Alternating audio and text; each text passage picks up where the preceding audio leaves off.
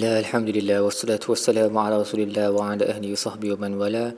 InsyaAllah dalam episod kali ini kita akan membincangkan tadabbur bagi muka surat 511 Surah Al-Fath ayat 1 sehingga ayat 9 Baik, surah ni diturunkan sejurus selepas uh, perjanjian Hudaibiyah, Sulh Al-Hudaibiyah uh, Dan tuan-tuan dan puan-puan boleh buka lah buku sirah untuk membaca kisah Uh, perjanjian Hudaibiyah ni dia memang satu uh, kisah yang bagus untuk kita belajar banyak pengajaran daripada kisah uh, perjanjian Hudaibiyah ni. Um, kerana dia menimbulkan pelbagai emosi uh, dalam Nabi SAW dalam dalam kalangan para sahabat. Uh, dan dia adalah satu perjanjian yang berat sebelah yang mem, yang pada zahirnya uh, memberi keutamaan kepada orang kafir musyrikun dan bukannya kepada orang Islam.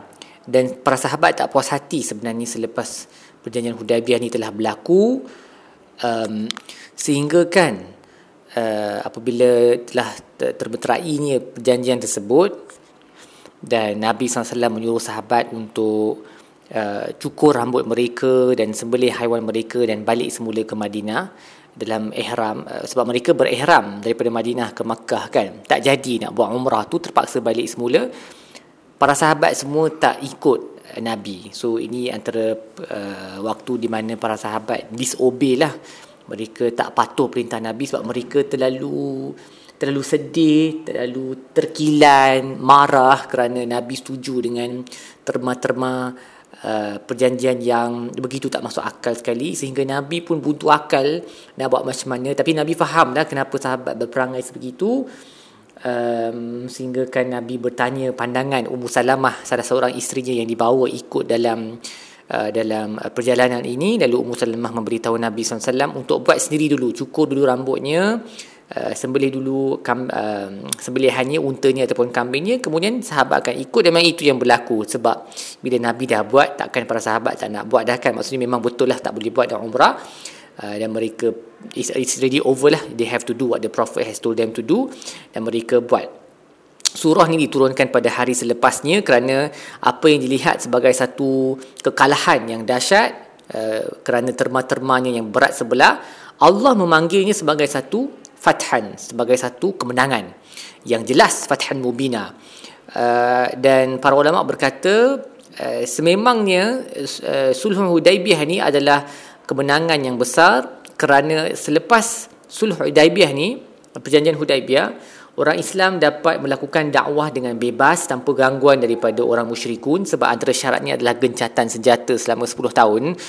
Um, Nabi dapat fokus usahanya kepada gangguan uh, orang Yahudi di Khaybar contohnya dan of course in the end of the day apabila uh, apabila salah satu terma daripada perjanjian Hudaibiyah uh, di dikhianati uh, pada tahun 8 uh, Hijrah ia membawa kepada peristiwa pembukaan semula kota Mekah yang menjadi satu kemenangan kemenangan yang besar bagi umat Islam. Jadi dia banyak banyak benda baik yang datang daripada uh, perjanjian Hudaibiyah yang pada zahirnya nampak seperti satu kekalahan tapi ia semestinya adalah satu kemenangan yang jelas lagi menjelaskan ramai orang musyrikun masuk Islam uh, dan uh, orang mukminun dapat meluaskan kuasa dengan lebih dengan lebih mudah uh, kerana uh, apa kerana gencatan senjata tersebut. So ia sedikit sebanyak memberi Uh, pujukanlah pada para sahabat walaupun mereka tak tak dapat nampak the future kenapa benda ni dipanggil sebagai fathan sebagai satu kemenangan.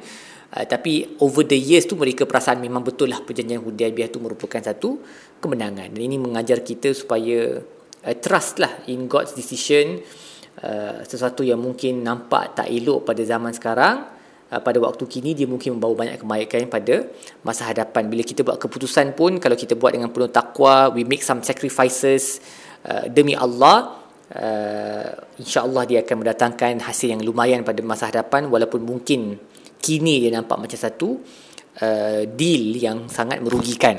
Dan Allah berkata kepada Nabi li yaghfira lakallahu ma taqaddama min dhanbika wa ma ta'akhkhar wa yutimmu ni'matahu 'alayka wa yahdika wa yahdiyaka siratan mustaqima uh, dan Allah berinya pembukaan ini kemenangan ini supaya Allah boleh mengampunkan dosa kamu wahai Muhammad yang sebelum dan selepas dan menyempurnakan nikmatnya ke atasmu dan menunjukkan kamu ke atas jalan yang lurus. Uh, so kita dah discuss banyak kali dah sebelum ni tentang konsep dosa para anbiya uh, ada sekelintir ulama yang kata para para anbiya boleh melakukan dosa-dosa yang kecil. Uh, tapi mungkin yang lebih tepatlah para anbiya memang terpelihara sama sekali daripada dosa.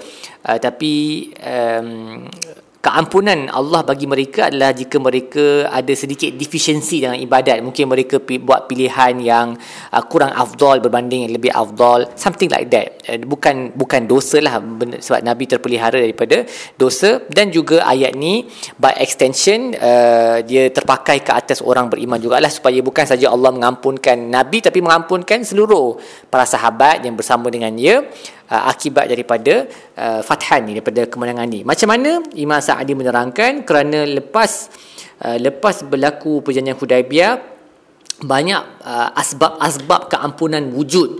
Maksudnya orang Islam dapat uh, melakukan lebih banyak amalan ketaatan tanpa risau uh, gangguan daripada Quraisy mereka dapat mem- memanggil lagi ramai orang memeluk Islam.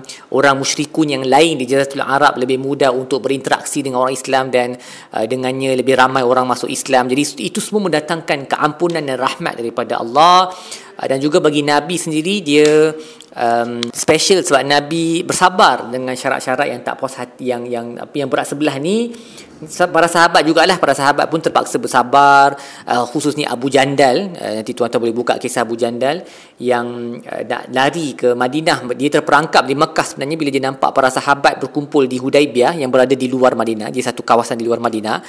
Dia berjaya membebaskan dirinya uh, daripada rantai-rantai dan pergi lari melarikan diri ke Hudaibiyah supaya diselamatkan tapi tak dapat diselamatkan kerana antara terma dalam perjanjian Hudaibiyah itu adalah mana-mana orang Islam yang lari daripada Makkah ke Madinah perlu dikembalikan. Dan Nabi terpaksa akur dengan syarat tersebut kerana sudah pun bersetuju dengan syarat tersebut. Walaupun Nabi begitu berat hati para sahabat tak puas hati uh, tapi Nabi tetap buat. Dan ini semua adalah asbab kepada keampunan kerana in the end mereka tetap patuh dengan apa yang Nabi pilih uh, dan itu menjadi sumber Uh, keampunan daripada Allah. Dan Allah berkata Allah um, membantu mereka dengan uh, bantuan yang besar uh, dalam tahun-tahun yang akan datang lah. Uh, juga perlu disebut di sini uh, tentang ayat ni kan yang Allah sebut kepada Nabi Allah telah mengampunkan liyaghfiralakallahu ma taqaddama min zambika wa ma ta'akhkhar mengampunkan apa dosa-dosa kamu yang lepas dan yang terdahulu. Uh, Imam Syaukani mendatangkan sebuah uh, peristiwa yang terkenal lah dalam hidup Nabi tentang bagaimana Nabi keras salat waktu malam sehingga kaki dia boleh bengkak. Jadi ditanyakan kepada Nabi, "Alaisa qad ghafarallahu laka ma taqaddam min dhanbika wa ma ta'akhkhar?" Bukankah Allah telah ampunkan dosa kamu yang terdahulu dan yang lepas? Kenapa kau salat begini ya Rasulullah sampai kaki kau bengkak? Jadi Nabi punya jawapan adalah, "Afala akuna 'abdan syakura?" Tidakkah patut aku menjadi hamba yang bersyukur? So Nabi tu salat Uh, panjang sampai kakinya bengkak menangis menangis pada waktu malam bukan kerana dosanya tapi kerana terlalu bersyukur kepada Allah melantiknya sebagai rasul uh, yang terakhir uh, makhluk yang yang paling dicintainya that is why Nabi salat malam sehingga kakinya bengkak Kemudian Allah sebut bahawa Allah lah yang menurunkan sakinah ke atas hati-hati orang beriman. Maksudnya walaupun awalnya mereka tak reda lah dengan keputusan Nabi dengan perjanjian eh, kerana bersetuju dengan terma-terma perjanjian Hudaibiyah itu tapi akhirnya mereka submit juga mereka dengar dan Allah menambahkan keimanan mereka. Liyazdadu imanan ma'imanihim. Allah menambahkan iman mereka di atas iman sedia. Ada dan ini membuktikan bahawa iman kita memang naik dan turun lah dan ini adalah kepercayaan ahlu sunnah wal jamaah bahawa iman kita tak statik. Dia boleh naik dan dia boleh turun. Dan kemudian Allah sambung lagi dan berkata um, supaya Allah Allah boleh uh, memasukkan orang beriman lelaki dan perempuan ke dalam syurga-syurga yang di bawahnya mengalir sungai-sungai. Dan Allah boleh menutup dosa mereka. Wa yukaffir anhum sayiatihim. Begitulah uh, kemenangan yang besar di sisi Tuhan. Dan pada masa yang sama Allah dapat mengazab orang munafik perempuan dan lelaki munafikin wal munafiqat wal musyrikin wal musyrikat musyrikin dan musyrikat lelaki dan musyrik dan perempuan musyrikin. Wadzannina billahi dhanna saw dan mereka yang mempunyai sangkaan buruk terhadap Allah. Allah akan mengazab mereka semua itu semua ni beradu berada berlaku sekitar perjanjian Hudaibiyah ni. It became an opportunity um, for the Muslims to be rewarded by God. Uh, orang Islam dapat uh, uh, di, diberikan uh, ganjaran oleh Allah kerana mereka submit walaupun awalnya mereka tak rela tapi ini orang munafik yang sampai bila-bila tak rela orang musyrikin dan juga mereka yang mempunyai sangkaan buruk terhadap Allah Allah akan mengazab mereka atas perbuatan dan pemikiran dan perkataan mereka yang tak baik. Wa ghadiballahu alaihim wa la'anahum wa adalahum jahannam Allah murka ke atas mereka Allah melaknat mereka dan menyediakan bagi mereka neraka jahannam wasaat masira dan begitu buruklah penghujung orang seperti itu. It's quite dahsyat eh. Dia punya dia punya uh, bilangan benda yang Allah sebut dalam ayat ni yang menunjukkan kemarahannya kemurkaannya laknatnya dan hukumannya menunjukkan besarlah mereka punya dosa tu. Walillahi junuru samawati wal ard. Dan kepunyaan Allah lah tentera-tentera langit dan bumi. Dan Allah dah sebut dah sebelum tu dalam ayat 4 ni Allah ulang balik dalam ayat nombor 7 Uh, Allah tu maha berkuasa lagi maha bijaksana. Maksudnya kalau Allah nak Allah memang boleh terus musnahkan Quraisy sebab semua tentera dalam langit dan bumi ni milik Allah. Tetapi Allah uh, menangguhkannya untuk hikmah tertentu. Bukan kerana Allah tak mampu uh, dan bila Allah turunkan tenteranya seperti mana yang Allah buat uh, uh, ketika perang Badar dan juga perang-perang lain yang Allah hantar tentera-tentera yang kita tak nampak dengan mata dalam bentuk angin dalam bentuk malaikat semestinya orang Islam akan menang jadi dia juga adalah pujukan kepada orang beriman jangan risau you will be victorious soon. Just be patient for a while. This is just the stepping stone. Ini hanyalah batu loncatan untuk kemenangan-kemenangan yang besar yang bakal datang. Allah will aid you. Allah akan tolong kamu dengan tentera-tentera yang kamu tak nampak dengan mata.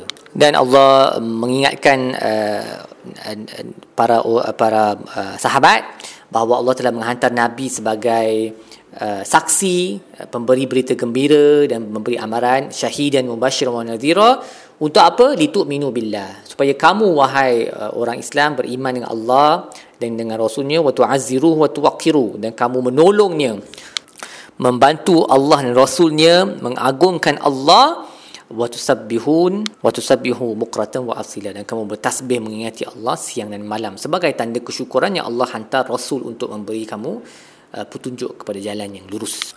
Baik apa yang kita belajar dalam muka surat ini yang pertama um, ingat kita kena recall baliklah uh, nikmat yang besar yang Allah telah kurniakan ke atas um, orang Islam para sahabat dengan perjanjian Hudaibiyah it was a very big uh, blessing. Walaupun uh, dia nampak macam satu satu satu kekalahan tapi sebenarnya adalah ke, kemenangan.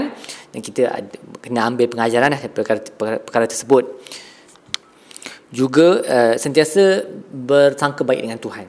Jangan jadi dari kalangan mereka yang bersangka buruk terhadap Allah dan qadarnya kerana kita akan jatuh bersama dengan golongan yang Allah sebut tu munafiqun musyrikun wa dhann wa dhann um, wa dhanni nabillahi wa dhanna saw uh, saw. Mereka yang bersangka buruk terhadap Allah Allah akan azab mereka laknat mereka dan murka terhadap mereka. Don't be seperti mereka. Dalam setiap benda dalam yang berlaku dalam hidup kita berhusnuzan terhadap terhadap Allah. Semestinya akan ada dia punya hikmah dia. Apa-apa yang berlaku tu walaupun kita rasa macam kenapa aku kena benda ni? Kenapa orang lain tak kena jangan ada sangkaan buruk terhadap Allah sebab ia uh, boleh membawa kemurkaan Tuhan dan bila Allah dah murka kat kita dan definitely kita akan musnahlah di dunia dan di akhirat.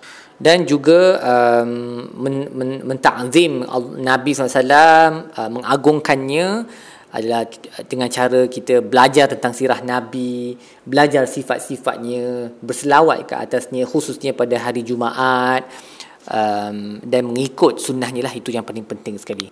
Baik setakat itu saja tadabbur kita bagi muka surat ini. Insya-Allah kita akan sambung episod-episod lain. Wassallallahu ala sayyidina Muhammad wa ala alihi wasallam. Alamin.